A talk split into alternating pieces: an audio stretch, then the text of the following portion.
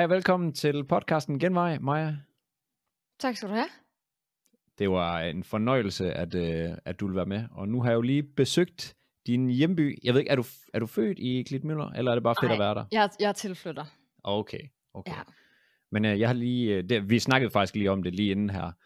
Øhm, og så når du lige at stoppe mig og sige, skal vi ikke bare gå i gang? Og det gør vi så. Og så fortsætter vi bare vores snak. Fordi at jeg har lige været i Klitmøller.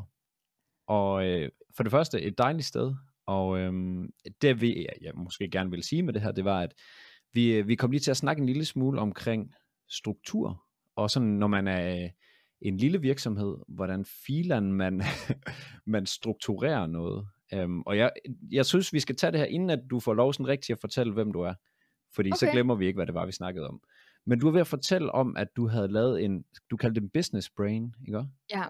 Jeg har simpelthen brugt to dage på at finde ud af, hvordan jeg skal strukturere min virksomhed. Mm. Fordi jeg er solo selvstændig og iværksætter, men jeg er bare mig selv. Og en af de største udfordringer, jeg har, det er, at alt jo bor oppe i mit hoved. Så nu er jeg i gang med at bygge en øh, digital løsning, jeg har valgt at kalde for Business Brain, som simpelthen skal være det system, der holder styr på min hjerne, sådan at jeg ikke selv skal gå rundt og huske på det. Faktisk sådan ret inspireret af nogle podcast-episoder, du har lavet. Der var en med Mark og Anne-Sophie Mm. mm. Fischer, tror jeg, som Ja. snakker om strukturer og mål og sådan nogle ting. Og jeg var sådan, jeg er nødt til at have til at bo et sted. Så det kommer nu til at bo inde i min business brain. Så det, det bliver sådan et øh, CRM-system, møder projekthåndteringssystem, møder øh, målstyring, målsætning, øh, målopfølgning, når jeg min omsætningsmål, møder content planer, møder altså alt det der, som man jo skal, når man er selvstændig. Og man Mm. både er marketing, salg, øh, HR-chef og alt derimellem, ned til sekretær og op til direktør. Ja. Så øh, Alle de tusind hatte. præcis. Jeg er i gang med at bygge en hattehylde, hvor de hatte, de kan stå på, sådan at jeg bare kan gå hen og tage den hat, jeg skal bruge, når jeg skal bruge den. Mm. Og det kommer jeg selvfølgelig til at bygge med no-code værktøjer. For det er jo min ting. Det er Sådan. at bygge med no-code. Så ja. det er meget nemmere at bygge digitale løsninger, uden at man er et teknisk geni eller en kæmpe nørd. Jamen, og det er jo lige præcis noget der, vi skal snakke om i dag, i forhold til no-code. Og inden vi tager hul på det, fordi jeg ved, når vi først kommer til at snakke om det, så ved du en masse, og vil gerne ud med det. Så du får ikke lov at snakke om det nu. Øhm, men jeg vil bare gerne lige høre sådan, fordi nu har vi, vi har siddet i en lille uge og sådan prøvet at, jeg vil ikke sige ge- genfinde virksomheden, er måske for meget sagt, men sådan prøve altså at sige, og din makker. lige præcis mig, Niels. Ja. Vi har øh, siddet i et uh, sommerhus i Klitmøller for at finde ud af strukturer, og finde ud af, altså sådan, hvordan skal de forskellige tilbud være i løbet af et år, og hvordan, hvordan tiltrækker vi det rigtige, hvordan får vi styr på, at processerne mellem overlevering mellem os er, og alt sådan noget. Og da du fortalte det der første gang med den business brain, så sad jeg bare og tænkte, uff, jeg gad godt at kunne finde ud af det der. Altså, Ja.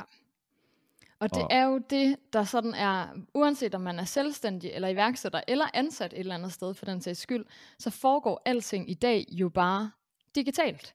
Altså Ja. den der med at kunne omsætte en idé op i hovedet, eller en struktur, eller en proces, til rent faktisk at få den ned i computeren, uden at skulle forklare den til mellemmand først.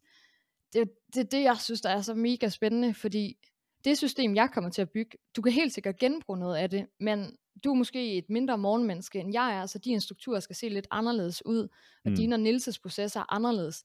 Så det der med, at man kan tilpasse et system og bygge det til præcis det, man gerne vil have, i stedet for at købe HubSpot og Asana og 15 andre værktøjer, hvor man egentlig kun skal bruge tre funktionaliteter for hver af dem, og så, så betaler man for alt muligt, man ikke har brug for, og det bor alle mulige andre steder, mm, så man bare bygge sit eget. Og det, og det- og det er jo ikke fordi, jeg er god til målsætning eller struktur eller nogle af de der ting. Altså det, jeg er god til, det er at få det, få det ned og skabe den digitale løsning med det. Ja. Og det er jo ligegyldigt, om det er struktur, eller iværksætteridéer, eller nogen, der skal løbe en tule, eller bygge en app til at holde styr på sine, øh, hvornår man vander planter. Altså det er bare den der skaberkraft i at, at bygge noget selv, som passer til en selv, eller den målgruppe, man har. Det er bare, det, det giver bare magi, det giver magiske øh, superkræfter, når du er selvstændig. Eller Jamen, jeg, jeg, jeg tror på dig. Altså, ja, jeg, allerede når du siger det her, jeg sidder og tænker sådan, fuck ja, vi, har, vi bruger Asana og HubSpot, er de to, du lige nævner der. Og for det der, det der med, ah, det er den her funktion, vi gerne vil have, og så skal det også lige spille sammen. Men når vi skal skifte, overlevere til et andet system, så skal jeg huske at skrive det ind i det her ark, som så, Mm. og så med den her sætning, fordi så ved den næste, altså det der føj, det du er ikke til. Nej. Altså, Især hvis man ikke rigtig er strukturmenneske, så er det, så er det ret, det er bare nemt. ja. Så det vil man kunne bruge for eksempel no-code til at bygge den der løsning til sig selv, eller købe en løsning. Nu skal det her jo ikke være sådan en salgskanal, men jeg kommer Mm. til at, at, at, sælge, at sætte min business brain til salg på et tidspunkt. Og det er jo ikke fordi, igen, jeg har fundet en løsning, men så kan du tage den, og så skal du lige lære lidt, men så kan du tilpasse den til din forretning. Ja. Og få den til at se ud på den måde, du gør det, og tilføje det med alt det, du skal i podcastverdenen, som jo ikke er en af mine arbejdsopgaver og mine flows. Mm. Så ja, så Ja. ja. Bus- business brainen bygger jeg i et no-code værktøj. Og øh, ja, Det er sindssygt spændende. Er du en, øh, er du en struktureret person? nej, det vil jeg faktisk ikke sige, jeg er. Altså, øh, men den er dobbelt, fordi jeg er jo udvikler. Altså, jeg er jo webudvikler eller løsningsudvikler, sådan helt, hvis vi skulle skære den helt ind til benet. Ja. Og det kræver, at du tænker ekstremt struktureret. Altså, så jeg tænker ligesom i kasser. Jeg er skolet i konsulentverdenen. Jeg har været hos uh, Deloitte, hvor man ligesom, hold- nu op, man lærer at tænke i kasser derinde. Og det er fedt, så på den måde er jeg struktureret og sådan tænker logisk i kasser. Men når det kommer til mit skrivebord, for eksempel, eller struktur i løbet af en dag, og de der ting, så er jeg faktisk ikke særlig struktureret. Og det er Mm. en af de ting, jeg sådan 2023, Maja, det er der, vi skal være mere struktureret i vores arbejdsopgaver. Ja. Det er det hele business brain opgaven går ud på. Ej, hvor godt. Det, Ja. ja. Jeg vil Er ønske, du at vi- struktureret? Nej, nej, nej, for fanden. Nej, nej, nej, nej, nej, nej. Overhovedet ikke. Og jeg vil ønske, at man lige kunne, øh, nu når du lige nævnt Mark øh, og Anne Pernille her, altså sådan, man har lyst til lige at hive dem ind, og så lige kunne sige sådan, du ved, gør lige det her, gør lige det her på det her tidspunkt, og sådan, sådan, sådan, og så få det ind i et system, og så få Ja. det til at virke til sig selv, i stedet for at man Ja. sådan, ja, det, Og jeg det er har, ja, Ja, det er jo det, jeg har gjort med Marks øh, lister, ugelister. Nu kan jeg ikke huske, om han, det er ham, der snakker om could-do-lister Ja. og want-to-do-lister. Og Anne, Anne Pernille, ja, ja, ja, Anne Pernilles øh, procesmål versus outcome-mål. Og den der sådan, jeg kan bare, altså det skal ud af mit hjerne, min hjerne. Jeg Mm. lærer så meget af alle mulige podcast og ting, jeg læser på Twitter, eller hvor jeg nu læser det henne. Men det er det der med jo at få det til at blive til action. Jeg skal jo ændre noget, så jeg er mere effektiv, så jeg kan holde mere fri og surfe, når der er gode bølger. ja, Og det, det håber jeg, at et system, altså en- den digitale løsning, kan hjælpe mig med at understøtte i år. mm. Nu bygger jeg den i hvert fald, så ser vi, hvad der sker. Ej, hvor fedt. Ja, og det, jeg blev lige helt, øh, helt smilende i kinderne over at tænke på, at du faktisk kunne bruge de tidligere afsnit til faktisk at kunne rykke forretningen. Fordi det er jo lige præcis det her, som genvej går ud på. Det det med, at man skal fandme have noget inspiration fra alle mulige altså, steder af, og så samler man små ting op, og så skal man kunne sætte det ind i sin egen lille business brain. Um, så det, er- det varmer. Men altså, det er jo en god podcast, så øh, det er fedt. Tak for det. Og nu må du jo være øh, gode i dag og, øh, og fortælle en masse om øh, no-code i værksætterlivet, hvordan det er måske at bo i Klitmøller, og sådan også at prioritere, øh, hvad skal man sige, sin fritid rigtig højt. Øh, det er nogle af de ting, vi skal ind på i dag. Øh, men mig, jeg tænker lige, vil du ikke prøve, nu har vi lige fået en lille sludder her, men vil du ikke lige prøve at forklare, hvem, øh, sådan helt kort, hvem er du? Og vi, vi ved jo godt, det her det er det værste spørgsmål nogensinde, så jeg skal nok følge op med det, du glemmer. Sådan, overskriften det er, jeg er iværksætter, solo selvstændig, og jeg elsker at skabe digitale løsninger. Hmm. Så jeg har bare altid godt kunne lide at ligesom skabe ting, gøre ting. Så den der iværksætterånd, den har ligesom altid øh, boet i mig, selvom jeg til at starte med i min karriere har haft nogle ret corporate titler. Deloitte for eksempel. Øh, meget skjorte, høje sko og den slags. Hmm. Øhm, men for tre års tid siden, der sprang jeg sådan fuld tid ud i iværksætteriet og øh, startede en Airbnb-lignende platform, som hed Highcamp, hvor jeg simpelthen gjorde, ligesom Airbnb gør, men bare med fokus på overnatninger i naturen. Så alle mulige, mig selv inklusiv, der ikke er særlig vant til at komme ud og sove i den danske natur, og ikke er særlig spideragtige, at det Mhm. blev nemmere for os at komme ud og sove i et shelter, eller sove i et fedt glampingtelt, eller en eller anden hytte, som i mindste lå ude i naturen, hvor man måske skulle have sin sovepose med, eller måske have trængt jer sådan, uh, lidt eventyr på den der måde. Ja, Og det, er, det, var, det var det iværksætter eventyr, der, der har bragt mig ind i hele den her verden af no-code løsninger. Fordi det, jeg stod over for der, som nok så mange iværksættere kan genkende, det er rigtig god idé, ingen kodekompetencer. Kæmpe mur inde i midten, så man bare sådan, skal jeg forsøge at klatre over den ved at tage et langt kodekursus? Skal jeg forsøge at bare sådan ignorere den ved at hyre en ekstern udvikler, måske finde nogle investorer, der kan sponsorere den der eksterne udvikler, eller hvad gør jeg lige? Ja. Og øh, nu bor jeg jo i Klitmøller i dag, og der er noget med frihed, det er et tema i mit liv, og den, den der med at have en investor, som jo bare er en anden type chef, det var i hvert fald ikke den vej, jeg skulle gå. Jeg var ikke klar til at hæve hele pensionsopsparingen og kaste efter en ekstern udvikler. Så jeg prøvede mig lidt med at kode, og lidt, jeg kom bare ikke rigtig nogen vegne, det var mega svært, lidt WordPress. Og så sådan rigtig Google, du ved, stener på sofaen om søndagen, og bare sådan, det kan ikke passe. Vi lever i 2020 på det tidspunkt. Der må være en nemmere måde at gøre ting på i dag. Altså, mm. det kom så verden. Vi kan godt det her. og øh, så var, går jeg bare ned i sådan et kaninhul af Google, Twitter, random blogpost. Og lige så begyndte der bare at være sådan et gentagende tema af no-code. Og jeg er sådan, okay, det, yes, jeg kan ikke kode, men man kan skabe løsninger med det. Fedt, det prøver jeg. Mm. Og, og det er ligesom, altså, det er der, jeg bare fik blod på tanden til, et, at få min egen iværksætter i luften, og to, være sådan, har jeg altså noget, du ved, det der sådan, det kribler nærmest noget maven, altså på mig, da jeg fandt det, ikke, var sådan, det er jo superkræfter til alle os, der render rundt med iværksætteridéer. Mm. Så, øhm, er det totalt snydekoder lige pludselig? Jamen, det føles lidt sådan, altså lidt ligesom da man spillede The Sims, ikke? Og bare sådan, snydekoder, perfekt, jeg behøver ikke bygge et hus helt fra bunden af, og finde mørtel frem og blande det til nogle mursten. Jeg kan bare lige tage nogle mursten.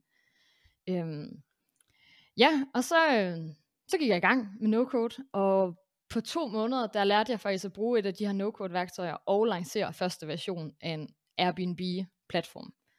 Og det er jo, altså, det, det er så vanvittigt. Og det er jo ikke, fordi jeg er et geni. Altså, det er jo værktøjerne, der er så gode, mm. at du faktisk kan blive i stand til at gøre de her ting. Selvfølgelig er der en læringskurve. Selvfølgelig skal du sidde og rive dig selv i håret nogle gange, og bare sidde tre timer inde på Google for at finde svar. Men det kan lade sig gøre. Må... Så, så, så jeg lancerede, brugte øh, halvandet år på at bygge forretningen, og så, øh, så solgte jeg den. For i år er det nu, for vi lige gået ind i 23, ja. til, øh, til en konkurrent, den europæiske markedsleder, fordi forretningen var etableret. Det var sjovt. Der var penge at tjene på det. Men nu skulle det hele bare gentages.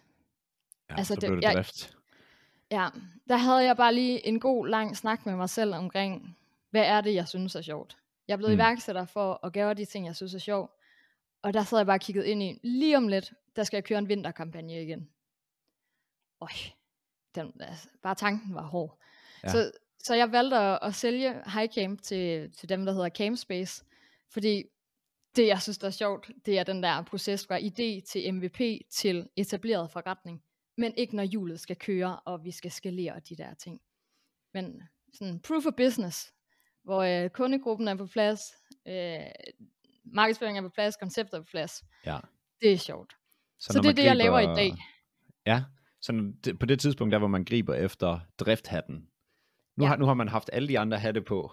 Der har yes. ikke været noget drift endnu, der har ikke været noget ensformet. Så går man hen og tager den der rigtig store, trælse, tunge øv. Eller nogen synes øv. Jeg, jeg synes også nogle gange, det er lidt øv. Sådan drift. Ja. Altså.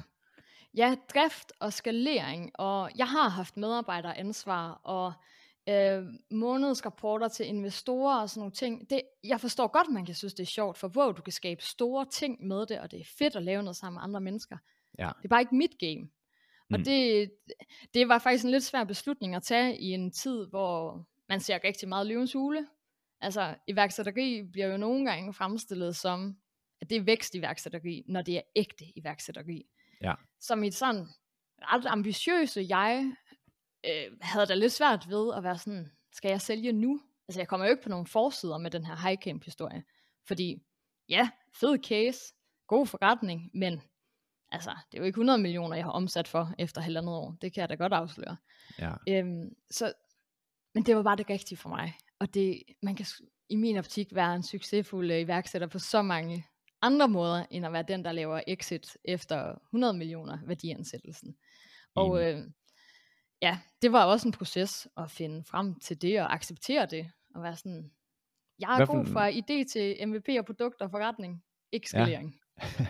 ja. og hvad, hvad for nogle, ja, det er sådan lidt spændende det her, fordi hvad for nogle tanker gik du med sådan, altså en ting er det her med, at man får et eller andet pres udefra, eller sådan, men, men hvad, havde, altså, hvad havde du sådan af tanker? Havde du tankerne enten så, så gør det her fuldstændig, eller så sælger jeg nu, eller hvad, hvad gik du sådan med sådan og sagde pros and cons for sådan? Jamen det var jo virkelig den der, enten så går jeg all in nu, og så tager jeg, og så går jeg ud og finder investorer, sådan at jeg kan skalere. Mm. Altså skalere max. Markedspladser er jo et skaleringsgame. Ja. Alle opkøber hinanden til sidst, der er en stor vinder, og så begynder det at blive brudt ned i nischer bagefter. Så, så det er ligesom, det er go big og go home inden, inden for markedspladser. Det vidste jeg jo fra starten af, kan man sige. Ja. Øhm, så det var den der sådan, okay, gå og føle lidt på, "Ah, det kunne da også være meget fedt at skabe et team heroppe i Klitmøller, og finde nogle andre outdoor inter- interesserede, og øh, finde nogle flere glampingsteder for dem på, lave et community omkring det. Hele, hele den der del var spændende. Men jeg havde bare ikke energi på det. Det var bare Mm. ikke det rigtige for mig. Jeg, jeg er ikke god til at være, være leder. Jeg, jeg er ikke god til at snakke omkring, om folk skal blive hjemme, hvis de har en sygedag. Selvfølgelig skal du blive hjemme. Det, hvorfor skal Ja. jeg tage stilling til det? Og drift. Drift er jo kodeord for, hvorfor det ikke var det rigtige. Så jeg havde mange gode snakke med Camspace på det tidspunkt om, hvordan kunne konstellationen være? Øh, skulle jeg være med? Skulle jeg være Nordic Head of øh, something something? Eller var bare sådan, det var en mavefornemmelse til sidst af, det er ikke det rigtige. Jeg, ja. frihed er min primære driver, og surfe, når der er gode bølger, lave noget, jeg synes, der er sjovt, og hvor jeg ikke bliver for låst fast. For der kommer jo også drift i dag i min forretning, det er klart, det kan ikke undgås, men Mm. den anden form for drift, hvor det er nemmere at lege i driften også. Ja. Jeg kan få lov at bygge gakkede løsninger til min drift. Ja, og sammen med nogen også, fordi du hjælper jo også folk med selv at lære det her no-code, vi skal tale om. Præcis, ja. ja. Så der er jo en læringsproces, eller den der sådan nye proces, den får du jo sådan hele tiden fornyet ved at få nye folk ind, forestiller jeg mig. Præcis, præcis. Ja. Og, det, og det er jo det, når jeg i dag hjælper andre iværksættere med at gå fra idé til MVP og, og, og videre derfra til færdigt produkt. Det er jo netop den der sådan, få lov at rode i deres idé, hjerne og hjælpe dem med at få sat det på formen. Hvad er det for en forretningsmodel? Hvad er det for noget funktionalitet? Hvad er det for et no-code værktøj, de skal bygge med? Ja. Og hvordan får jeg så dem til ligesom at se lyset i no-code og mærke den der, okay, det er for vildt det her. Altså jeg har superkræfter. Jeg er ikke afhængig af eksterne udviklere. Jeg kan bare sætte mig ned efter et kundemøde og være sådan, Nå, den der funktionalitet, jamen den har du i morgen, agtig. Ja. Altså, det, det, det er bare, jeg elsker, når andre ser lyset i det der, og bare får den der sådan, wow, jeg kan meget.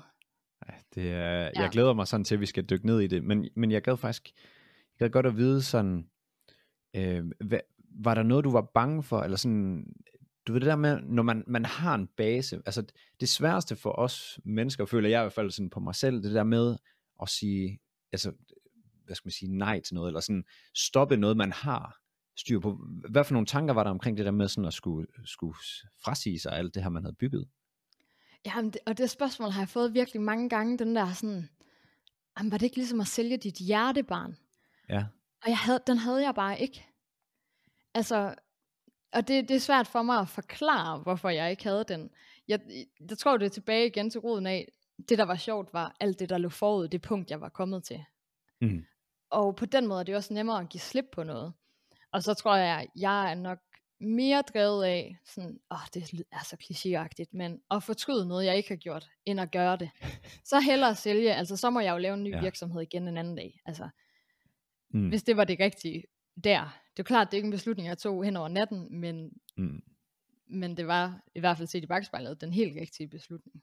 Ja, jeg synes også, det, det er fedt, du følger mavefornemmelsen. Men jeg kunne forestille mig, uden at jeg kender dig sådan virkelig godt, at det måske har været lidt ligesom det her med, at når ens børn de er 18, så er det okay, de flytter hjemmefra, eller sådan, sådan en følelse af, nu, det, nu, nu er du klar, og det måske Ja. har været det samme.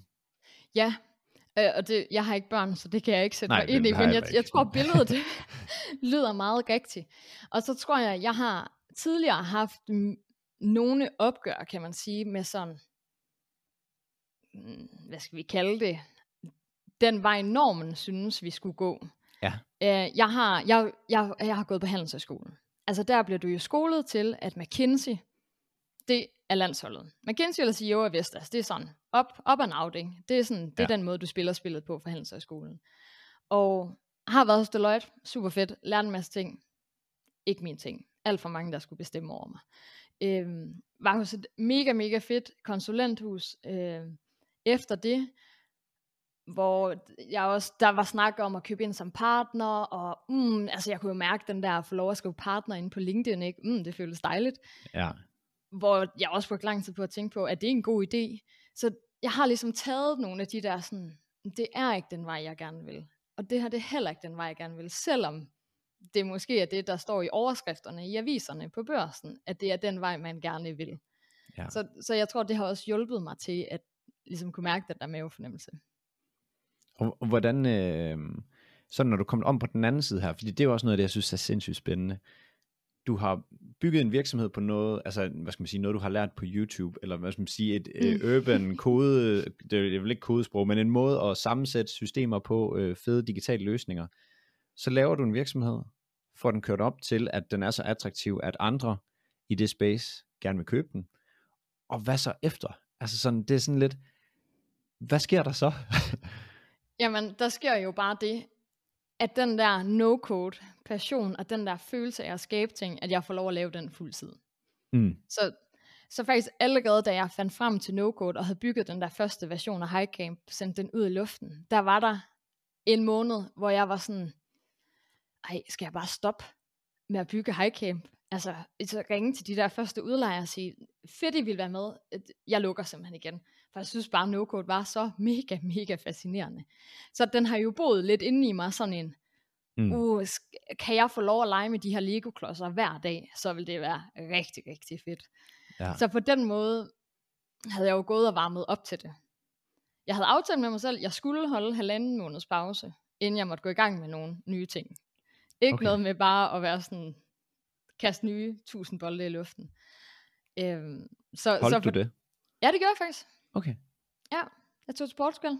Det hjalp øh, gevaldigt på det. Surfcamp. Surfcamp, ja, præcis. Ja. På tur, nyder det var godt vejr.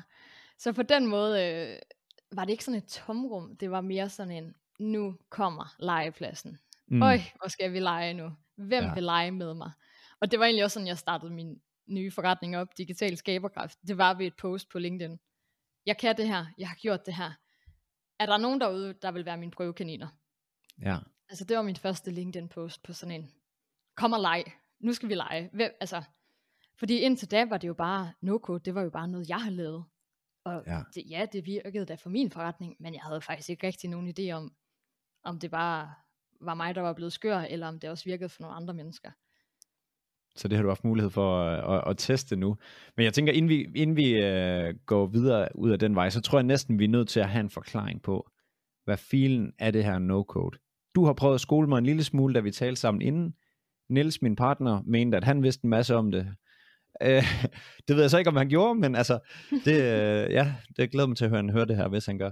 Men, øh, men nu kan du i hvert fald lige prøve at forklare, hvad filen er det her no-code, fordi det lyder jo fuldstændig revolutionerende, og hvorfor er der ikke flere, der bruger det, tænker man allerede. Ja, så no-code vil jeg sige, det er sådan evnen til at skabe digitale løsninger, uden at skrive kode, nu kan man selvfølgelig ikke se det, men jeg, jeg lader som om, jeg skriver på et tastatur, ja. sidder måske nede i en kælder, skærmen er sort, grøn skrift foran. I stedet for at skrive den her kode, sæt semikolonet det rigtige sted, så hmm. skaber hmm. vi koden visuelt. Så ligesom når du ind i PowerPoint trækker en firkant over på dit lærred, sætter noget tekst ind, så kører vi drag and drop, og det jeg vil kalde sådan klik og konfigurere. Så, ja. så det er egentlig, og det her det er sådan lidt spoiler alert, der er kode, No-code er et elendigt navn, når det kommer til stykket. For det er, vi koder jo. Vi kan ikke skabe noget på computeren, uden der ligger kode nedenunder. Forskellen er bare, at vi skaber den visuelt. Og der er jo mange, der i dag vil sige, jamen no-code har været, det har vi da hørt om i 100 år. Mm. Korrekt. Altså, Excel kan vi kalde et no-code værktøj. Der er nogen, der kalder Canva for et no-code værktøj, der hvor man laver grafik. Uh, WordPress er jo en tidlig version af, af no-code også. Det, der bare er sket i løbet af de sidste fem år, det er, at de her no-code værktøjer, det er ligesom om, der skete bare lige sådan en kurve knækket, duf, og så blev de vildt gode, og meget ja. mere intuitive og simple, og det blev muligt at bygge funktionalitet. Så vi har jo i mange, mange, mange, mange år kunne bygge blogs, bygge fine hjemmesider, visitkorts hjemmesider med et billede af Mads, og hej, jeg laver noget med podcast. Mm. Men forskellen i dag, det er, at du kan bygge databaser, lyder meget mere farligt, end det er. Og logikglad. Hvad skal der ske, når der er en, der trykker på en knap inde på din Airbnb hjemmeside? Jamen, så skal der oprettes en udlejningsside ind på hjemmesiden, der skal sendes en mail, øh, der skal sendes en mail til en anden, og 10.000 andre ting skal ske. Så hele det der funktionalitetslag, som jo er det, der gør det til en løsning, og ikke bare en digital papir på internettets side. Ja. Så det er det, der er det nye i dag. Så jeg er sådan lidt, jeg bruger ordet no-code, men det har været her i lang tid. Det er lidt et forkert ord, fordi der er masser af kode. Det ligger bare gemt væk ned under et visuelt lag. Men no-code, sådan i no-code kredse, har også en betydning af sådan skaberkraft. Viljen til at gøre ting selv. Sådan lidt gone rogue, ikke? Altså sådan, vi sådan gider autonom... ikke sidde og vente på nogen. Vi gør det bare selv, for det kan vi godt, og det er altså ikke særlig svært længere. Så I ja. skal ikke sige til os, hvad vi kan. Så der er jo nogen, der snakker om sådan en helt no-code bevægelse. Altså, man snakker om citizen developers. Dig og mig, almindelige mennesker, der nu kan lave digitale løsninger. Ligesom vi alle sammen kan udgive content på LinkedIn og Instagram. Ja. Det er den samme sådan movement, bevægelse, der sker inden for digitalisering lige nu med no-code værktøjerne. Ja, og må jeg, øh, må jeg lige prøve at grave lidt i, hvilke værktøjer, bare lige sådan for at forstå det, nu siger du, øh, for eksempel Excel, men hvad, sådan, hvad er de typiske, dem du har arbejdet med, sådan, er der nogen vi kender, eller nogen de ligner noget, som vi kan forholde os til på den anden side her? Hmm. Både ja og nej. Så sådan, no-code kan være for mange områder. Det, jeg prim- det kan være spil, altså, men det jeg primært beskæftiger mig med, det er no-code værktøjer til at bygge løsninger, web-apps, almindelige apps. Ja. Så der vil jeg typisk anbefale folk at bruge sådan noget som glide apps, altså glidebane, glide, og så mm. apps. Det er genialt til at bygge hurtige, sådan, ja, små apps. Så kan jeg, vil jeg anbefale noget, der hedder Bubble, ligesom sæbebobble, bubble, mm. bare på engelsk, som er, altså, du kan bygge nærmest alt med Bubble. Det har også en stejlere læringskurve end for eksempel Glide apps, men mange af de systemer, du bruger til daglig, øh, Facebook, øh, ja, Airbnb, whatever, dem vil du kunne bygge med Bubble. Så det er meget sådan, okay, vi bygger kundeorienterede løsninger. Der, vil, der kunne det være to, jeg typisk anbefaler, fordi det er nogle af de bedste på markedet.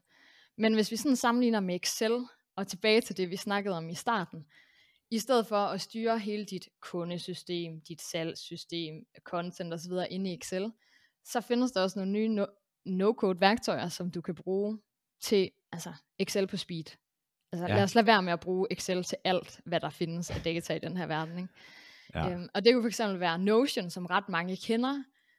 Øhm, rigtig fint, godt til ligesom at strukturere sit data i, men jeg anbefaler også ret tit, og det er et af mine yndlingsværktøjer, noget der hedder Coda, altså C-O-D-A, fordi der kan du bygge funktionalitet igen. Altså, du kan, det kan være Nils, det lyder jo til Nils og dig og ham, det er ham, der sådan, øh, måske er, er lidt mere no-code-agtig.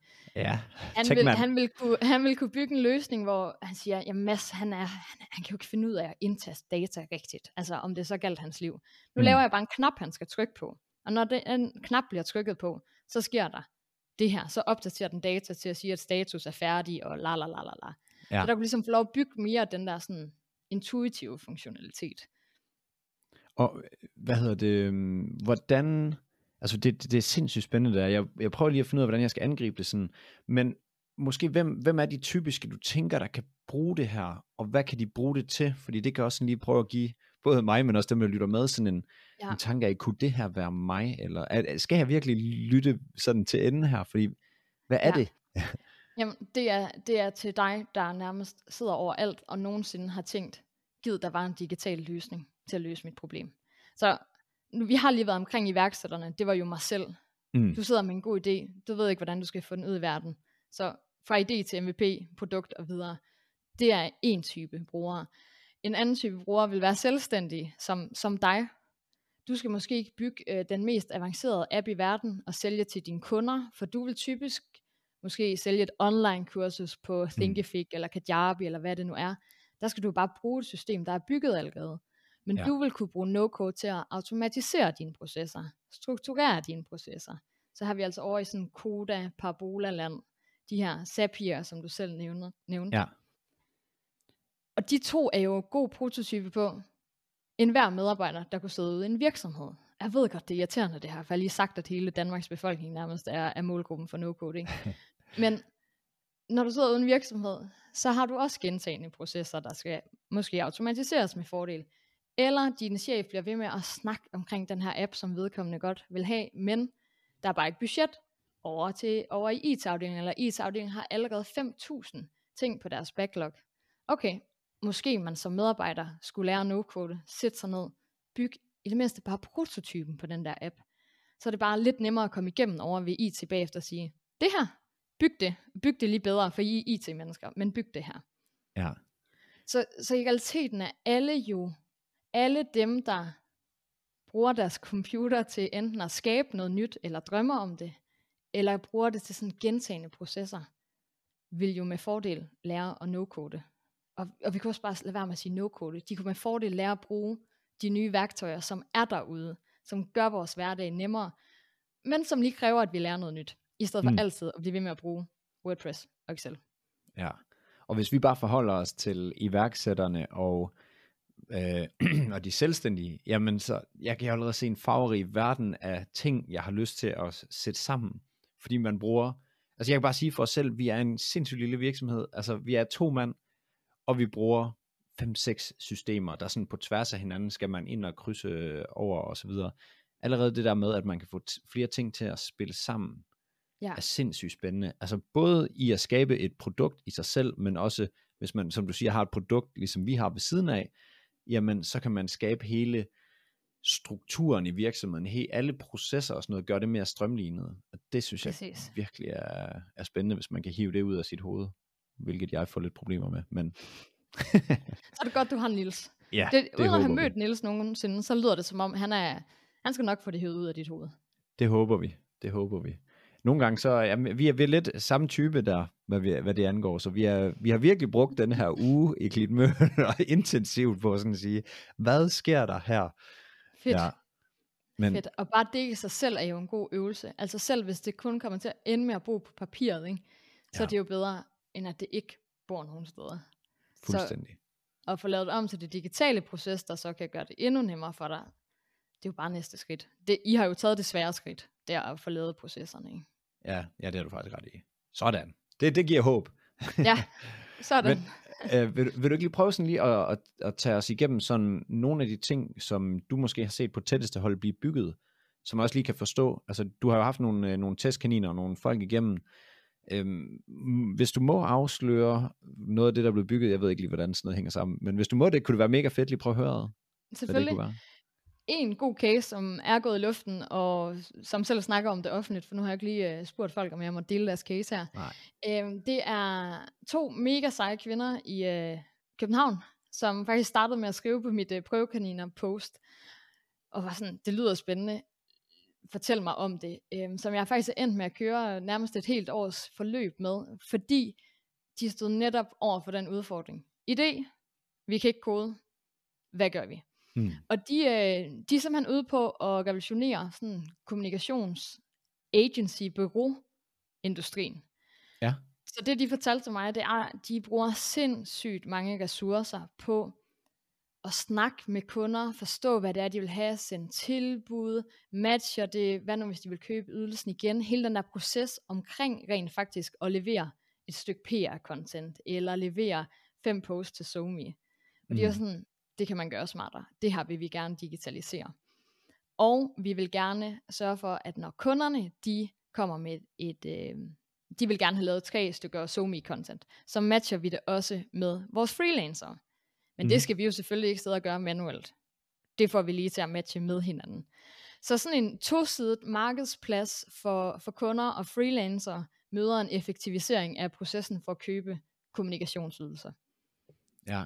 Den er de gået i luften med her øh, i slutningen af, af sidste år, og det er bare mega sejt. Altså, især Lea derfra, som har lært sig selv at, at no-code nu, øh, med min hjælp på siden, men som jo skriver til mig, jeg har lige bygget det her, og nu er det gået live, og tænk sig, at jeg selv har skabt det. Er det perfekt endnu? Er det færdigt endnu? På ingen mulig måde, men hun ved, at de kan selv bygge det videre herfra. Og, og det er den der sådan, mm, den er god, ikke? vi ved, vi kan. Så det, Det- er sådan et, øh, det, det er et klassisk eksempel på en no-code løsning, jeg vil være, være med indenover og hjælpe med at få bygget. Ja, og hvad, hvad er din rolle i, i sådan noget, bare lige for at forstå det, fordi får hun, får hun så nogle videoer, og så skal du prøve Ja. ja. at gøre det her, eller hvordan fungerer Ja. det?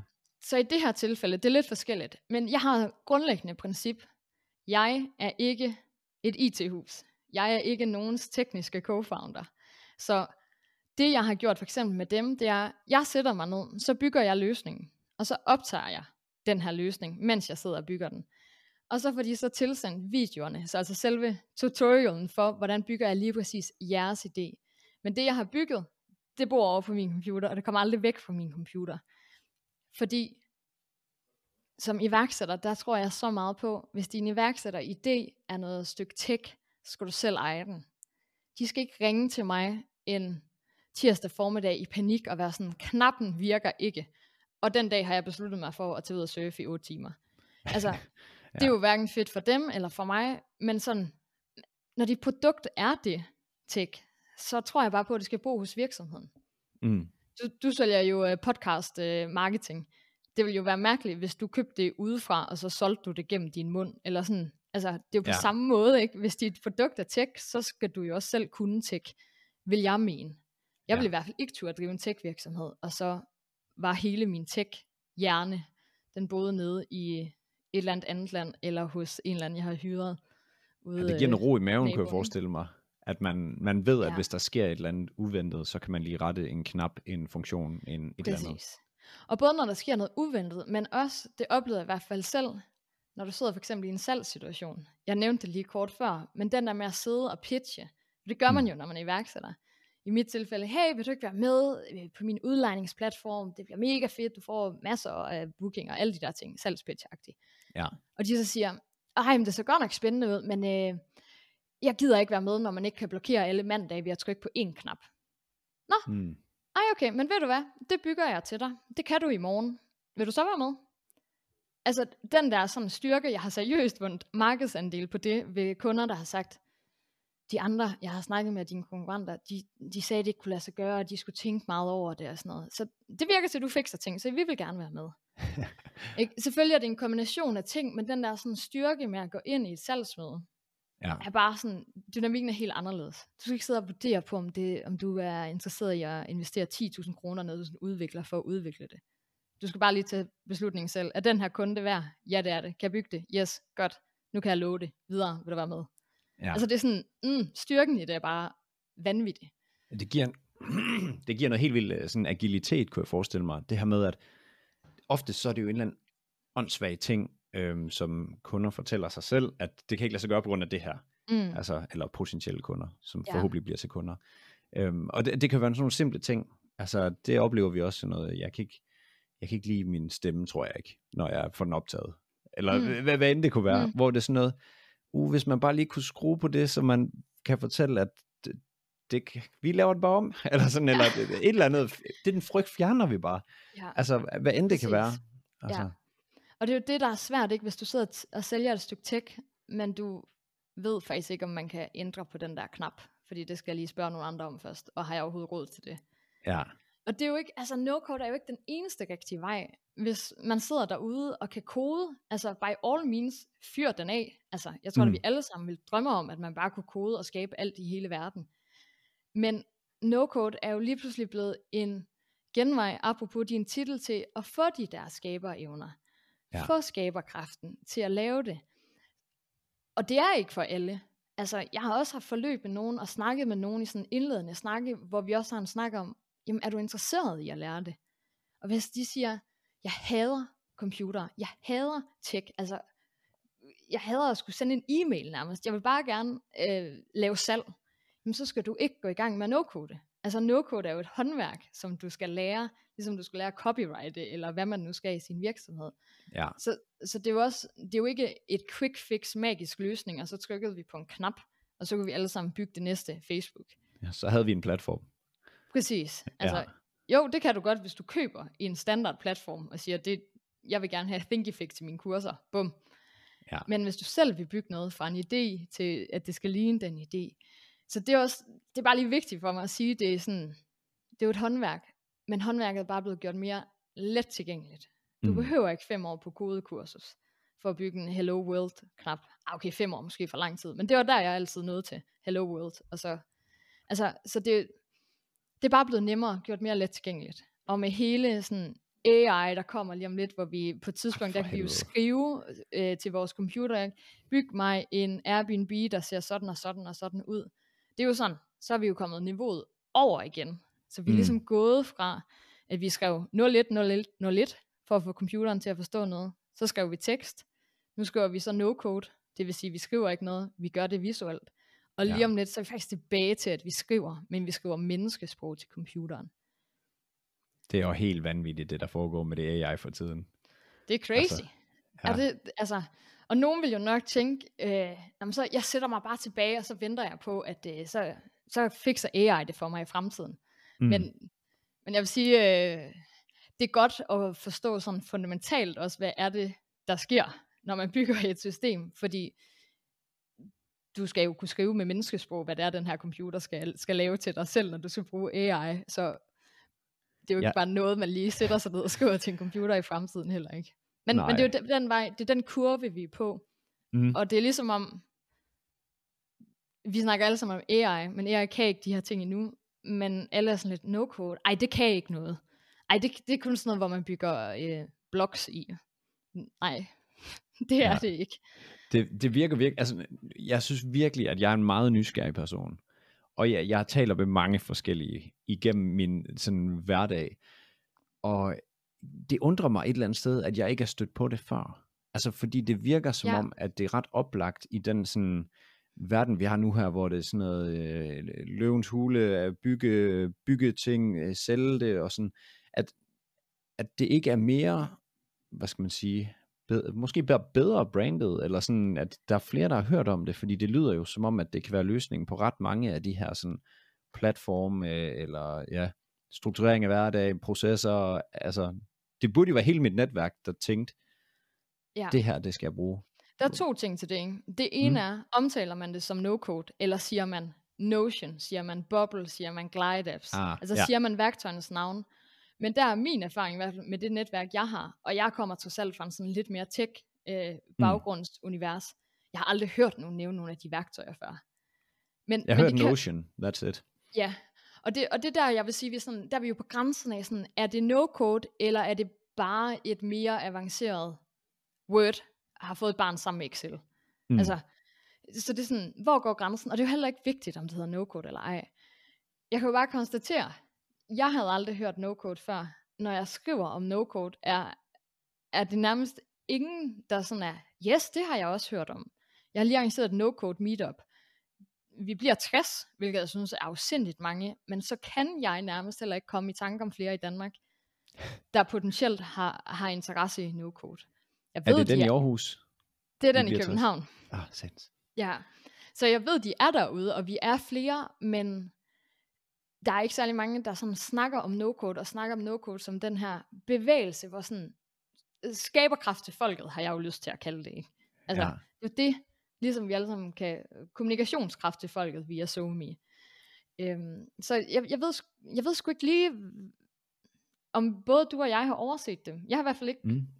fundet Det kan også dem være, at det er, ja, det, det kan være, at det, det er den der, hvad skal man sige, øh, den der, altså nogle gange så er man rigtig god til at putte, øh, hvad skal man sige, en masse ting ind under en eller anden paraply, eller sådan, Mm. altså, altså og brande og sige, det er det her, og så bliver det nævnt rigtig mange gange, og det lyder, lyder som om, at mange af de her no-code værktøjer, de bliver nævnt også for sig selv, og sådan, og, og måske er det derfor, at det ikke Ja, har den helt samme. Men den hypotese holder ikke helt, i hvert fald når jeg kigger mod USA, hvor de jo er meget mere, altså meget længere frem, end vi er. Ja. Og der vil folk typisk snakke om no-code værktøjet Bubble, no-code værktøjet Software Okay. og sådan nogle ting. Fordi det der også er en af de spændende ting og vigtige kompetencer, som for mig, som sidder og er no-code ekspert, det er at kende flere værktøjer. Ja. Fordi der er jo ingen grund til at hente en hammer, hvis du bare lige kunne slå det ned med din hånd. Lad være med at hente saven, hvis du skulle bruge en saks. Mm. Og, det, og det er det samme, når du bygger digitale løsninger. Altså du skal, ikke, du skal ikke bygge det med Bubble, som er sådan et af de svære værktøjer, hvis du kunne løse det med Glide Apps. Så, Mm. Fordi det handler jo om at få lavet løsninger. ja. Og fordi der er så mange værktøjer, nogle af dem er lidt niche, nogle er forskellige, altså de kan meget forskelligt, så skal man også vælge de rigtige værktøjer. Og nogle gange er den rigtige værktøjs sammensætning nøglen, hvor du måske bruger tre værktøjer til at bygge din løsning. Ja. Så sådan dem, der vil identificere sig som no-codere, som, som, som sådan er dybt i feltet, de, de bruger ikke kun Bubble. De vil typisk bruge flere værktøjer på samme tid. Så derfor er i hvert fald det, jeg kigger mod, når jeg sidder i et kaninhul inde på Twitter, så er det et no-code community, som så har Ja. under-communities på Bubble, og Hmm. Zapier og Soft og hvad ellers de, de alle sammen hedder. Ja. Nu, nu kommer der lige et meget egoistisk spørgsmål her, som jeg håber, at øh, også giver mening for dem derude. Men hvis vi siger, at øh, vi kunne godt tænke os at bygge nogle processer i virksomheden. Øh, vi, er- vi har ligesom, vi, vi kører jo et kursus og produktion øh, af podcastdelen, så det, det er sådan, det produkt, det har vi styr på. Mm. Hvis jeg godt kunne tænke mig at bygge nogle processer, som kunne støtte op under øh, de her øh, produktioner, de her kurser, hvad skal jeg gøre? Hvor skal jeg starte? Øhm, hvor skal jeg øh, få Niels til at kigge hen? Øhm, ja, Det første spørgsmål er, når du siger processer, hvad er det Ja. så helt? Prøv, prøv at give mig et eksempel på en proces. jamen, det kunne for eksempel være, at øhm, vi får en ny kunde, og den kunde skal ind i et øh, CRM-system. Måske kommer den over fra, øh, fra øh, HubSpot af, og skal over øh, ikke i et CRM-system, men måske i et project management-system. For eksempel fra HubSpot til Asana kører vi det. Mm. Øhm, så det der med sådan at køre hele kunderejsen, og hver gang at de når til nogle forskellige checkpoints, så skal de have nogle forskellige beskeder, altså så man sørger for at følge op på, går det godt, alle mm. de her ting. Ja. Øhm, Der vil du, hvis du allerede bruger sådan en sammensurium af forskellige SAS-løsninger til ja. at styre de ting, du lige nævnte, der vil det være sådan noget som Zapier, der binder de forskellige systemer frem. Det er sådan et ret velkendt værktøj inden for marketingverdenen, fordi Ja. man netop skal have flyttet kunder rundt imellem forskellige systemer og sat nogle triggers op, når forskellige ting sker. Så mm, der er Zapier svaret. Når du, Zapier er der mange, der kalder sådan limet, øh, internettets lim. okay. Altså der binder vi alle løsningerne sammen. Men det kunne også være sådan noget som Make, det hed tidligere Integromat, nu hedder det Make.com. Og det er sådan lidt forskelligt, hvad folk synes, der er nemmest at bruge af de to. Ja. Og, så, og så kan man ja. simpelthen bruge Zapier, internettets lim, til at fortælle, at det ene system, når det sker det, sys- det system, så skal du flytte noget herover, og så skal der ske det det system, eller hvad? Ja. Ja. Okay. Præcis. Og der, der, der bygger du jo med Lego-klodser, hvor selve systemerne er dine Lego-klodser, du nu binder sammen med limen. Og så Mm. er der jo den anden version, hvor du siger, jeg har 100 forskellige systemer. Kunne jeg, kunne jeg lave et system selv, fordi det er Mm. lidt nemmere, jeg bruger kun en brøkdel af de forskellige systemer. Så vil du bruge sådan noget som Coda eksempelvis. Ja. Hvor du måske, øh, jeg kommer til at lave en øh, tutorial, eller udgive den øh, i næste uge, eller et eller andet, men som er sådan en, når du skal lave øh, kold canvas salg for eksempel. Ja. Okay, i stedet for at jeg dokumenterer det inde i Excel, og så smider jeg det over i HubSpot, og så skal jeg huske at track derinde, hvad jeg har gjort med dem, og så skal jeg over i Gmail, og så skal jeg sende en mail. Okay, lad os bygge hele den her sådan end-to-end inde i Koda. Alle potentielle leads her, jeg flytter dem over i nogle forskellige kolonner, så får de forskellige status. Jeg trykker på en knap, når jeg skal sende mit cold call pitch, som er personligt til dem. Det er automatisk mm. sendt ud i Gmail. Jeg kan lave statistik på toppen af det inde i Koda og sådan nogle ting. Så der vil du jo kunne vælge at selv bygge hele det der univers. Ja. Det, øh, det lyder vanvittigt spændende. Altså det, ja, jeg, jeg ved ikke, jeg skal, tror, jeg skal prøve at styre mig her, fordi nu kan jeg jo godt finde på at, sådan, og sådan reelt at gå den her vej. Jeg har den her iværksætter og selvstændige hjerne, der bare sådan, fuck, løsninger, Ja, løb. det- og det, er, og det er jo især der, hvor no-code giver mening som selvstændig, det er i automatisering af processer. mm, et, nu en ting, det her sådan en proces, ikke? men jeg møder også mange, som gør det samme ind og ud i Excel. Downloader ja. noget data, øh, laver nogle beregninger, slutter af med at sende en mail, øh, gør et eller andet. Altså, de der flows vil du også kunne automatisere. Der man Ja. for eksempel bruge et værktøj, der hedder Parabola, og siger, jamen det skal køre en gang i ugen. Okay, fint. Okay. Okay. Hver gang. Jeg brugte det for eksempel på HighCamp. Jeg havde udbetalinger en gang i ugen til alle mine udlejere. I Mm. stedet for at jeg downloadede det til Excel og fandt ud af, hvem skulle have hvor mange penge, og sendte en mail til både Knud og Bente og de andre gutter, jamen så kørte det her flow bare, lavede udregningerne, sendte mailen. det eneste jeg skulle gøre var at trykke på en knap, eller jeg schedulerede det, så det ligesom skete automatisk. Ikke? Så Ja. det er ligesom, det er den anden del af det, det er at sige, det jeg gør, der skal ske en gang ugentligt, fordi det er processen, det kan vi også automatisere. Så det, det er jo virkelig løftet over mod de selvstændige, hvor man kan sige, løftet over mod iværksætterne er, omdan ideen fra dit hoved til virkelighed nede på computeren. Så Ja. glem alt med at optimere og automatisere. Det, det kan du gøre, når du har fundet ud af, at du har en business. En, mm. Altså en app, en løsning, som folk rent faktisk gider bruge.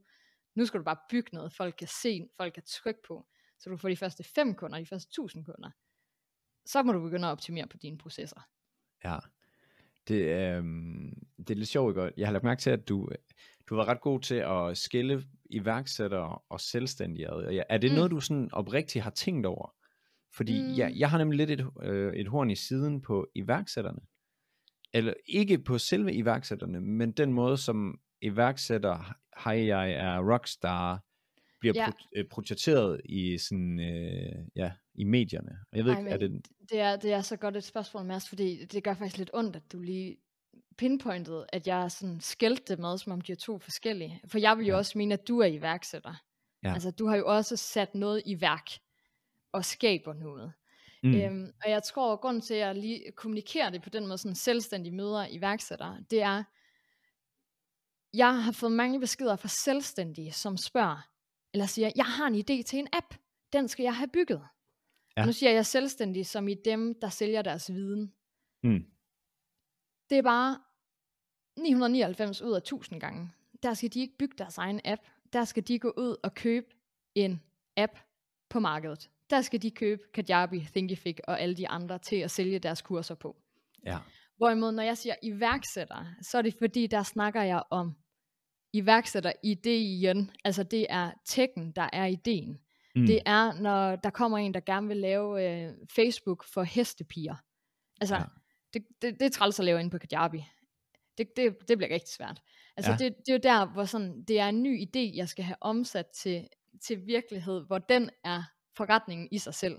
Hvor for mange selvstændige, som du jo er, og som jeg jo også er i dag, der er det et understøttende middel, eller et transportmiddel for vores indhold. ja. Så Men jeg kan Så- faktisk godt lide din, jeg kan faktisk Ja. godt lide den, fordi jeg har haft svært ved før at skille det ad, og sådan, øh, og, og det behøver man jo nødvendigvis heller ikke, men jeg kan godt se tanken omkring, altså, du er jo stadig selvstændig, når du laver iværksætter delen, altså det der med bygge noget, som ikke nødvendigvis, altså du tjener penge på med det samme, fordi det er vi, der er vi jo for eksempel heldige, når vi er vidensformidlere, mm, øh, eller hvad film man skal putte øh, os ind under af paraply, at der sælger vi vores viden, så det er sådan ret hurtigt, hvad skal man sige, omsat. Så det er jo nogen, er der nogen, der vil have den viden, jamen så kan de få den viden. Yes. Men det er jo lidt noget andet det der med at skulle sætte, ja, måneder, måske et år, flere år på spil for at bygge noget, der er lidt større end det. Ja. Øhm, men, Ja. men grunden til, at jeg har sådan bidt mærke i det, det er, fordi jeg er begyndt konsekvent ikke at sige iværksætter, fordi at jeg, jeg synes, at iværksætter har fået det der lidt øh, rockstar over sig, og man glemmer lidt det her selvstændige drift, lave nogle hårde ting ja. af det. Men Ja. det var bare lige lidt sjovt lige at høre. Og, og iværksætter laver jo også vildt hårde, svære ting, og tager jo Præcis. typisk mere risiko up front øh, på Mm. den måde. Og jeg, det er sjovt, du siger det, for jeg sad og var ved at prøve at skrive et post om det, fordi nu kører løvens hule igen, ikke? Og det er sådan, Ja. det, det er en stereotyp fremstilling af iværksættere, typisk. Men der er, der er noget forskel i, hvordan man bruger tech i de mm. to forskellige. Men åh, det er så svært. Vi mangler nogle ord for det. Jeg kalder nogle gange mig selv for soloprenør. Jeg er alene, ja. så, altså selvstændig. Men jeg er jo også entreprenør. Jeg sætter jo ting i værk. Jeg tager, jeg tager risiko med at lave produkter, kurser, øh, skabeloner, business brain, du kan købe osv. Så, videre. så det er sådan, du sætter jo også i værk. Men så, så, så hvad er jeg? Hvad er du? Det er sådan, og jeg er nervøs for faktisk at bruge ordet iværksætter, fordi jeg er bange for at skræmme dem væk, som går rundt med en god idé, men som tænker, det var godt nok ærgerligt. Altså jeg har altså ikke planer om at skulle øh, hente en investor og arbejde 500 timer i døgnet. Ja. Men det er for mig tech-iværksætteren, og nu laver jeg sådan en øh, situationstegn, der er den interessante, for det er dem, der vil bruge tekken til at drive og, og være deres forretning. For andre verden. forandre verden, jamen, eller forandre, øh, ham jeg nævnte der med Facebook for, for hestepigerne, altså Ja. forandre noget for sit lokal miljø, fordi pigerne må ikke være på Instagram for deres forældre i den alder. Altså, man behøver jo ikke skulle tjene en milliard og være et unicorn og have kæmpe valuation og exit. Man Mm. kan jo i dag bygge en app for 30 dollars i måneden, og så hjælper man sin, øh, sin mor med at finde koncerter i sit lokalområde. Det, po- det, det poster lige om den anden dag. Ja. Altså, det er jo ikke dyrt længere. Tech er ikke dyrt. Nej, der er virkelig nogle muligheder, lyder det til. Præcis. Så, det, så der er noget skælden der mellem. Altså, når jeg siger iværksætter, så er det dem, jeg tænker på, der typisk vil være på sådan startup hubs, og vil forsøge at formidle derfra, og fordi de typisk har et længere sigte, hvor de typisk vil kigge efter investorer, og være bare godt vil sige, hey, du kan også selv. Du behøver ikke være afhængig af en investor. Kom, skal virkelig prøve at selv gøre det. Hvad, hvordan, øh, hvordan har du det med, øh, med løvens hule, egentlig? Altså, jeg synes, det er virkelig god underholdning. Jeg lapper det i mig. Jeg synes, det er, jeg elsker at se det. Jeg har Ja. ikke set episoden øh, for sidste uge nu, så den kan jeg ikke øh, kommentere på. Men altså, Jeg, ja, jeg har det jeg, sådan. jeg tager det som underholdning. Altså, jeg synes også, det er det bedste reality, der findes. Fordi Ja. der også er et snært af, at, at der, der er en, ja, nu bliver jeg meget stereotyp, men der er en mening med det. Eller Ja. sådan, øh, det, det er guld for mig, fordi det er det, er det jeg går op i. Ja, Ja. ja. så det, det er sjovt, og det er jo også lærerigt på mange måder, og det er jo spændende at se, hvordan folk pitcher, og møde, se også diversiteten blandt iværksættere. Der er jo også mange forskellige derinde. At det er så meget af B2C e-commerce øh, forretninger og sådan nogle ting, der kommer derind, det gør det jo bare lidt skævt i forhold til, ja, hvem der deltager. Jeg synes, jeg synes Løvens Hule er, er, er god underholdning, og det viser diversiteten blandt iværksættere. Altså man ser jo, det ikke kun er iværksætteren, der sover på sofaen og knokler 1000 timer i måneden. Altså der er aldersdiversitet, kønsdiversitet osv. Men det er jo ikke et bredt udsnit af forretningsmodeller. Altså det er jo B2C primært, der, der kommer Mm. mm. derind. Og jeg kender nogle stykker, der har været med derinde, og det er jo også lidt et skuespil, hvor valuation jo er lavere, fordi du ved, at du står og pitcher foran hele Danmark. Så god reality. Lapper det i mig. Mere af det. Og det sætter fokus på iværksætteri, hvilket også synes er vigtigt. Altså, vi skal jo have flere iværksættere i Danmark. Vi skal bare lige huske, at man ikke behøver at være sådan der, for også at være iværksætter. jeg kan se dig bevæge dig. Det er et godt tegn.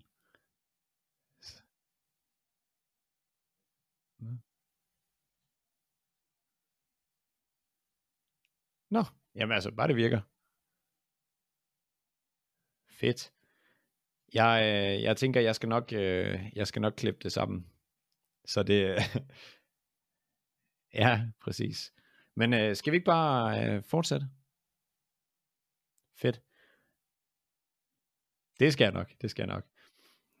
Nå, jamen, vi, øh, vi havde lige hurtigt et øh, lille teknisk internetproblem. Det kan ske, men vi er tilbage igen her. Øhm, så øh, jeg håber, det giver mening, øh, når du hører det her. Men Maja, et, en, en, en ting, jeg sådan, øh, godt kunne tænke mig, at vi rundede af med, det var sådan et spørgsmål om det her med livet som iværksætter. Du har jo fået et, et meget anderledes liv. Nu har du prøvet corporate-verden, du har prøvet at bygge en, en platform, og nu lever du mere af at sælge din viden. Hvordan, altså sådan, hvad, hvad er forskellen, og hvad passer bedst til dig, og hvorfor? Eller sådan, det var meget sjovt at have et indblik. Ej, det er ja, yndlingsspørgsmål, for det har jeg selv Mm. tænkt så meget over. Og jeg tror, det jeg har oplevet, det er sådan ved at være solo-selvstændig eller soloprenør, eller hvad vi nu kalder det. Det er det her med faktisk at have fundet min spilleplade, og den spilleplade, hvor jeg gerne vil nå til tops, hvis det giver mening. Sådan, som vi snakkede om før, sådan, okay, været hos Deloitte, ligesom opvokset den der handelshøjskole tankegang om op og ud. Men jeg fik bare altid sådan en, jeg har faktisk ikke lyst til at være CEO for Vestas. Ikke at jeg tror, at jeg var blevet det, men jeg var sådan, mm, jeg har faktisk ikke lyst til at være partner. Det er faktisk ikke en arbejdsopgave, jeg har lyst til. Okay, startup. Lad os prøve det. Så prøver vi at se det. Okay, det havde faktisk, det er fedt, mega fedt, men okay, men jeg har faktisk heller ikke lyst til at være sådan startup, øh, scale-up iværksætter ting. Mm, Nå, okay, jo. Prøv lige noget andet. Okay, solo selvstændig. Ej, okay. Det er ligesom om, altså brækkerne falder lidt på plads for mig, efter jeg har fundet ud af, at det er en ting. Mm. For jeg har tidligere, jeg har haft sådan freelancet blandt andet for Adidas, men hvor jeg solgte mine timer på sådan en en-til-en basis. Ja. Og jeg var sådan lidt, det er jo ligesom at være medarbejder. Jeg tjener godt nok flere penge, super fedt, men det er også, altså, jeg kan godt lide at vinde. Jeg er sådan lidt konkurrencemenneske, ikke? Altså sådan, hvordan bliver man god til det her? Ja. Altså jeg kan jo ikke sælge flere timer, end jeg har i mit døgn. Mm.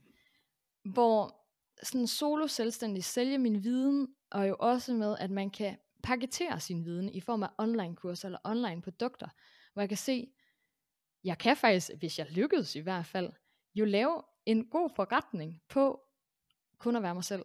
Jeg behøver ikke have ansatte. Godt være, at jeg skal have nogle virtuelle assistenter en dag, som hjælper mig med de ting, jeg ikke synes er så sjovt, som at putte undertekster på video blandt andet, eller nogle af de andre ting. Men det der med sådan, jeg behøver ikke skalere for at kunne udvikle mig selv, lave nye produkter, og tjene flere penge, end jeg kan, hvis jeg kun render rundt og sælger min egen tid. Så for mig er der med den her sådan solo selvstændighed en hel masse frihed og sådan en legeplads i så længe der er nogen, der gider købe det, jeg, jeg tænker op i mit hoved, og den måde, jeg paketerer det på, så kan jeg faktisk få lov at, at gøre det, jeg synes er sjovt. Ja. Og det, det, det er min spilleplade, har jeg bare fundet ud af. Det er der, jeg gerne vil nå først hen og købe rådhuspladsen. Altså, og det er bare fedt at have fundet den der ja, spilleplade, som man godt gider at spille på, og hvor jeg er top motiveret for at blive dygtigere, og kigger på nogle vilde personer inde på Twitter, og er sådan, jeg vil gerne være som jer, når jeg bliver voksen. Hvor det har jeg ikke rigtig haft før. Jeg vil ikke være Jesper Buch. Jeg vil ikke være CEO for Vestas. Og nu har jeg sagt Vestas 100 gange, det er jo lige meget, hvem det er. Men sådan den der, det er ikke de der stillinger, jeg gerne vil have. Okay, her er der nogen, jeg faktisk gerne vil leve et liv som. Så det er jo svært at sige, hvorfor. Det tror jeg bare er ekstremt meget personlighed og livsstil, og ja, hvad man synes er fedt. Jeg er super fascineret og glad for, at der er nogen, der virkelig bare følger maven i forhold til det her, fordi et eller andet sted, så er jeg også overbevist om, at alt kan lade sig gøre. Jeg vil for eksempel gerne bo øh, halv, halvdelen af tiden i Danmark, halvdelen af tiden i Spanien. Mm. Eller, et, eller altså, jeg, jeg synes bare, Spanien er fed. Men, men du ved sådan, det der med at kunne bo en måned ad gang, to måneder ad gang, forskellige steder, og kunne bygge det op, Ja. det, vil, det er meget mere tiltrækkende for mig, end at skulle have øhm, investor ind, tjene, omsætte, hvad end de måler i, x beløb, og Mm. øh, arbejde til mit hår falder af, for, eller før tid, hvad jeg vil sige. Altså, og, og sådan noget der, det, det, der synes jeg også livet, eller hvad, det lød lidt dybt, men sådan giver mere mening end, end det. Og det er det, jeg skulle fascineret over, at du bare har øh, gået efter det. Fordi jeg tror, jeg ville have været svært, haft svært ved i din situation, ikke at gå efter det med high camp. Og, altså, nu ved jeg ikke, hvordan du føles med det, men jeg er også sygt konkurrencemenneske.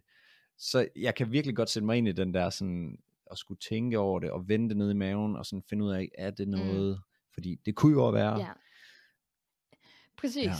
Og det er jo, og jeg synes jo, du er sej, jeg synes alle andre, der er solo selvstændige, er mega sej også, fordi nu kan godt være, at vi sidder her og siger sådan, åh, rejse to måneder, jeg vil ikke arbejde til håret falder af, Mm. mm. og sådan nogle ting. Men wow, jeg, jeg kan altså også komme til at arbejde rigtig meget, fordi jeg er jo også min egen chef, og jeg er altså ikke altid den bedste chef Nej. for mig selv. Men jeg tror, at det der er forskellen for mig, det er, at det giver mening. Altså, da jeg arbejdede røven ud af bukserne på Deloitte, det var bare sådan, "Jamen, hvorfor? Jeg vil ikke opad. Altså, hvor er det så, jeg skal hen? Hvorfor ligger jeg så alle de her timer? Så, fordi det, jeg hører den nogle gange, ej, du, du har virkelig knækket koden. Så er du flyttet til Klit Møller, du er bare solo selvstændig, du gør bare lige præcis, hvad der passer dig, du arbejder garanteret ikke særlig meget. Mm. Hvor, og det er ikke fordi, det her skal være et game om, hvem der arbejder mest og sådan nogle ting. Men, men det er bare vigtigt ikke at glorificere det. Det er jo også hårdt arbejde at være solo selvstændig, for du tager også en investering i at bygge nogle ting op, og altså der er kun dig selv, Fuldstændig. og i dag kræver det ret meget, at du også er på sociale medier og tager en selfie i ny og næ, eller hvad du nu skal. Og, altså, der er også nogle personlige grænser, som, som skal rykkes, og personlig udvikling på steroider. Mm. Mm. Men for mig er det, det giver mening at gøre, og jeg synes, det er sjovt at gøre. Og det er derfor, at jeg gerne vil gøre det. Og så ja, så er der da uger, hvor jeg ikke arbejder særlig meget, fordi så er jeg en god chef, og har givet mig selv lov til at få fri i tre uger og tage til Sri Lanka. Altså, så, så det, er jo, det er jo alle ting. Jeg tror ikke, der er noget, der er nemmere end det andet. Det ærgerlige er bare, hvis man kommer til at spille på den spilleplade, som alle de andre sagde, man skulle spille på. i stedet for at gøre det, man allerhelst vil. Hvor jeg er glad for, at du sagde det der. Det er jeg virkelig glad for. Jeg håber virkelig, der er nogen, der blev hængende og hørte det der, fordi det er nemlig også noget af det, jeg synes, der er sådan lidt skørt, det er, at man kigger tit udefra, ind på alle de andre, og det, jeg tror, det er lige meget, hvad for en bås man sidder i, og så sidder man og tænker, åh, oh, mm. du har det nemt, givet jeg over dig, men jeg kan ikke lige komme derover.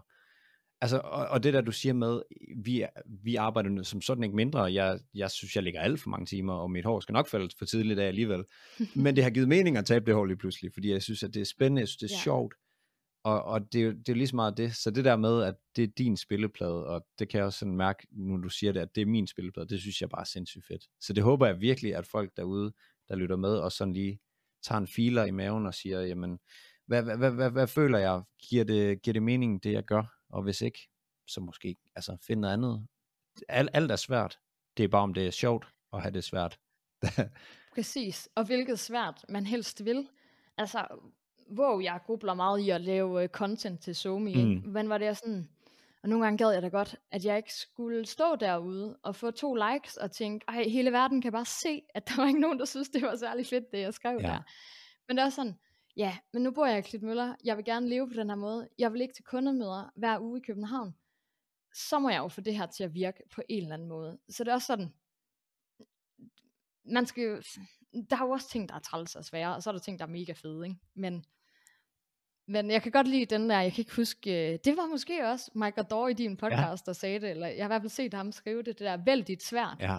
Så klichéagtigt, men åh, den, har, den har alligevel læret sig inde hos mig, for sådan, nogle gange lever jeg lidt i sådan, tror om, at det skal være nemt, fordi ellers så, er det, så gør jeg det forkert, eller det skal være sjovt, ellers så skal jeg gøre noget anderledes. Men må jeg også bare erkende, at der er også bare ting, der er svære at trælse, selvom jeg er selvstændig. Mm. Altså, men, men de er det værd i sidste ende. Man kan vælge noget, man synes, der er nemt at have det svært om, eller hvad man kan sige, sjovt, eller mere spændende. Præcis. Ja, ja. ja. så vælg din spilleplade må være sådan øh, overskriften. Du har lige ramt et highlight. Jeg har lige skrevet det ned, så må vi se, om det er på, på, på SoMe. bingo, bingo så, så, har du, så har du et øh, opslag på SoMe, hvis jeg husker at lave det. Ja. Fedt. Øhm, Maja, jeg vil ønske, at vi havde en, øh, en masse tid Øh, så det kan være, at jeg en dag lige stopper lige på op i øh, Klitmøller, så må du lige vise mig, hvordan at man, øh, man surfer. Ja. ja, så skal vi ud og surfe. Så får du ikke lov at arbejde en hel uge, uden at, uden at også, øh, at jeg får slæbt dig med ud på Nej, jeg var faktisk, vi gik op i vandet, og jeg, jeg var overrasket over, hvor store bølger vi kan have i Danmark. Altså, ja. jeg, jeg ved ikke, var du, har du været ude her i starten af januar? Ja. Var, altså, jeg har aldrig set en dansk bølge brække på den måde. Det... Nej, okay. Men der har også været virkelig gode bølger øh, de seneste, jeg skulle sige par uger, den seneste uge, ja. og mellem jul og nytår også, for den sags skyld. Så øh, ja, det er bare hammer koldt lige nu. Men heldigvis er der ikke så mange mennesker i vandet, så det gør, det gør det lidt nemmere ja, at fange bølgerne. Især fordi jeg ikke er sådan super surfer. Jeg synes bare, det er sjovt. Hvornår, hvornår kom du i gang med det? Og hvorfor? Mm, det gjorde jeg i 19, 18 måske. Det kan jeg ikke huske. En af de to. Ja hvor jeg var på ferie på Barbados. Jeg fik en kæreste, der rigtig godt kan lide at surfe. Han elsker at surfe. Mm. Og jeg havde bare sådan prøvet det, du ved, på, så var jeg lige en tur, ja, ude at rejse, og så prøvede jeg det en enkelt dag. Og så, øh, så fik han mig lukket med to uger til Barbados, hvor vi sådan ret hardcore bare surfede to gange om dagen. Og det synes bare, det var så sjovt. Ja. Altså, surfede med havskildpadder, så når man faldt ned, var det sådan, åh, undskyld havskildpadder, jeg rejser mig lige op igen. Ja. Og det var, jeg kan bare godt, jeg elsker at dyrke sport, og jeg kan godt lide at være udenfor, og sådan surf er for mig også bare frihed. Og så kan det noget, at man kun kan surfe, når der er bølger. Mm. Det kan fuck fuldstændig med mig, når jeg nogle gange, apropos struktur tilbage i starten, er sådan, det her er min strukturerede dag, den her skal jeg igennem. Og så får jeg at vide, der er bølger. Sådan, åh, hvad vinder? Bølger? Min struktur? Ja, ja. Bølger? Arbejde? Hvad skal jeg? Men det der med, det er nu, du skal surfe. Altså, der er, den bølge er der vidderligt kun lige nu at surfe mm. på. Hvor jeg kan jo altid tage ud og mountainbike. Altså, min cykel skal nok være der om en time også. Ja. Så det, der er noget sådan, der går op i sådan meget fastlåst og kalender, og det kan noget. Og så er det bare vildt sjovt at surfe heroppe, fordi det er jo et lille samfund, så vi kender nærmest alle sammen hinanden, så du er ret sikker på at møde dine venner, når man tager ud på vandet også. Ja så kan man altid sidde og sludre lidt imellem nogle bølger, og det, det er bare lækkert. Det er socialt og aktivt på samme tid. Det, ja, kæmpe fint. Jeg er draget af det. Det Desværre var det lidt koldt den her gang, men øh, jeg skal 100% i gang med det. Jeg har prøvet det lige en enkelt gang i, i Spanien, men det var også det. Og jeg var ikke så god til det. Men ja, det kan man jo lære Ej. heldigvis. Men Maja, Det bliver i år. Ja, det bliver jo.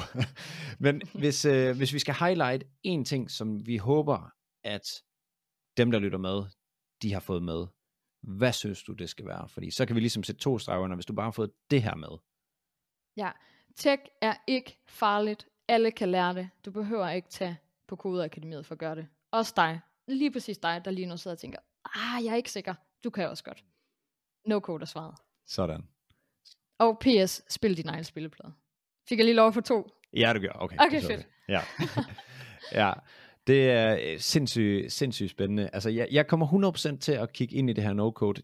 Lidt ærgerligt, jeg har så mange ting, som jeg gerne vil YouTube, og nu ryger den oven i boksen, eller oven i kassen her, så nu må vi se, øh, hvornår jeg får dykket ned i det.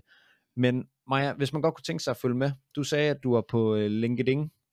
Det er LinkedIn primært, og jeg forsøger at øh, komme i gang på Instagram også, for jeg synes, det er lidt hyggeligt derinde. Jeg, ja. jeg fornemmer, at folk er lidt mere, øh, de tør skrive. Man må skrive til mig på begge kanaler. Altså, jeg vil hellere end gerne høre fra dig og give dig et hæb med på vejen, dig der sidder derude. Så Ja. øh, LinkedIn, Instagram, og så har jeg også et nyhedsbrev på min øh, hjemmeside, hvis man hellere vil modtage e-mails om no-code tips og tricks og tutorials, og ikke orker det der Zoom game. Ja, sådan. Jeg prøver at, øh, at lægge det ned i beskrivelsen. Nu sidder jeg og peger, men det, det kan man jo ikke se. Men ned, det er beskrivelsen. Og, ja, øh, og så kan man finde det der.